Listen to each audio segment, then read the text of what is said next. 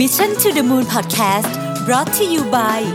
สีจัน everyday matte lipstick เนื้อนแน่น ทาง่าย พร้อมกว่าทุกสถานการณ์ สวัสดีครับยินดีต้อนรับเข้าสู่ Mission to the Moon Podcast นะครับ คุณอยู่กับประวิทยานุสาหะครับ วันนี้ผมจะมาชวนคุยเรื่องว่าทำไม Innovation Lab เนี่ยถึงไม่ค่อยประสบความสำเร็จเท่าไหร่นะครับ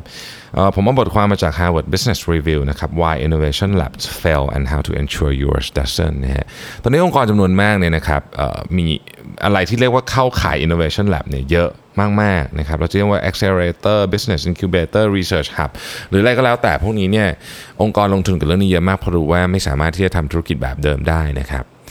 ก็ไม่ว่าจะเป็นองค์กรอย่าง Walmart Facebook Lockheed Martin ขององค์กรขนาดใหญ่ หรือองค์กรขนาดเล็กลงมา ก็จะมีอะไรแบบนี้เยอะแยะนะครับ เราก็เห็นภาพแบบนี้เกิดขึ้นเยอะนะครับ Innovation Lab ส่วนใหญ่เนี่ยมักจะเป็น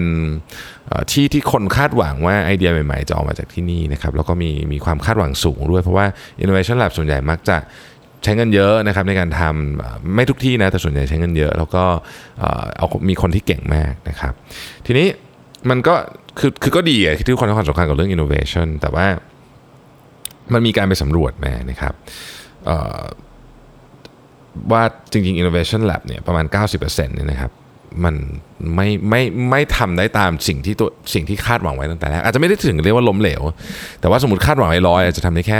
30 อะไรเงี้ยทำไมถึงเป็นแบบนั้นเนี่ยเขาบอกว่ามันมี 3 สาเหตุใหญ่ด้วยกันที่เขาไปทำรีเสิร์ชมาว่า 3 สาเหตุเนี่ยคือ 3 สาเหตุหลักที่ทำให้ innovation lab เนี่ยมัน fail นะครับอันที่หนึ่งเนี่ยนะครับก็คือว่า lack of alignment with the business นะครับคือจริงๆต้องบอกว่าธุรกิจเนี่ยทุกธุรกิจเนี่ยมันมี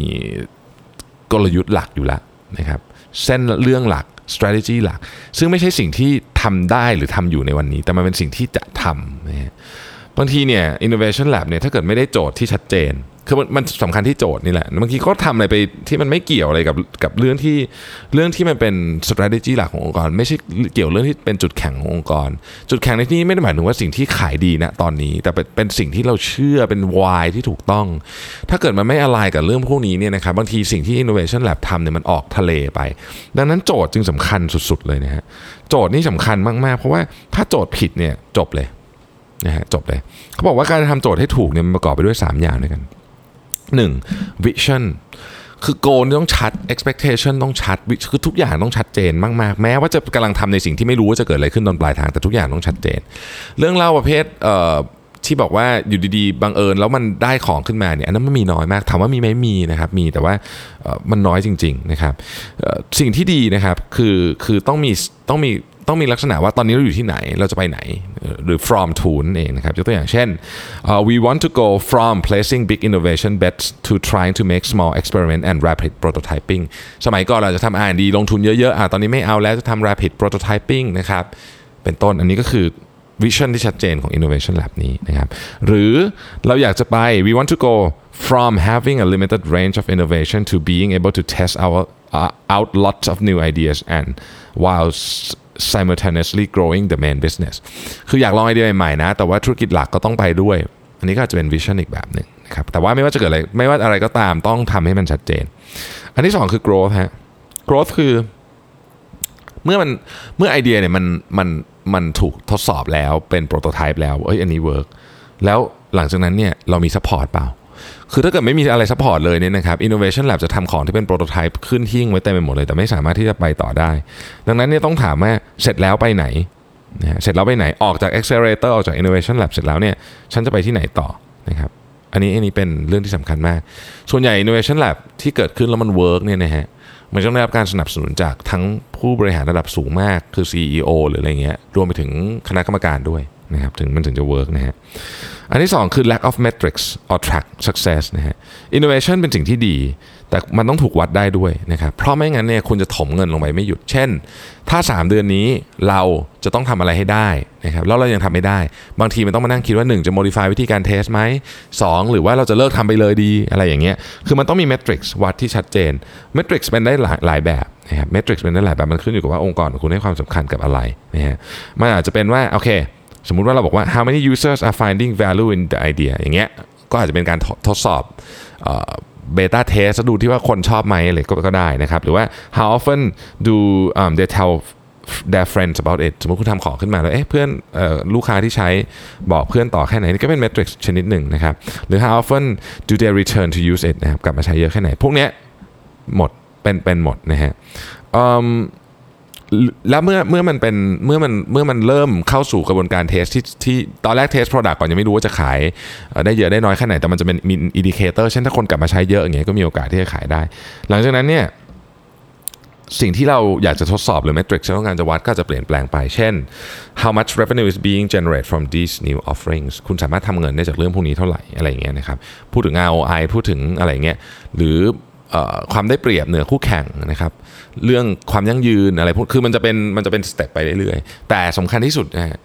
ต้องมีตัววัด ตัววัดนี่สำคัญมากคืออย่างที่เราได้ยินมาตลอดครับ ถ้าเกิดคุณวัดมันไม่ได้เนี่ยคุณ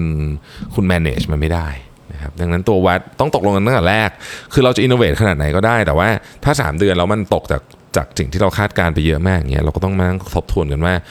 คือมันมี 3 ทางอะหนึ่งไปต่อ 2 หยุดนะครับสาม modify วิธีการทำงาน อันสุดท้ายคือ lack of balance of the team นะฮะบางทีเนี่ยคนเวลาเราทำ innovation เนี่ยเราไม่สามารถที่จะทำเป็นเรื่องเทคนิคได้อย่างเดียว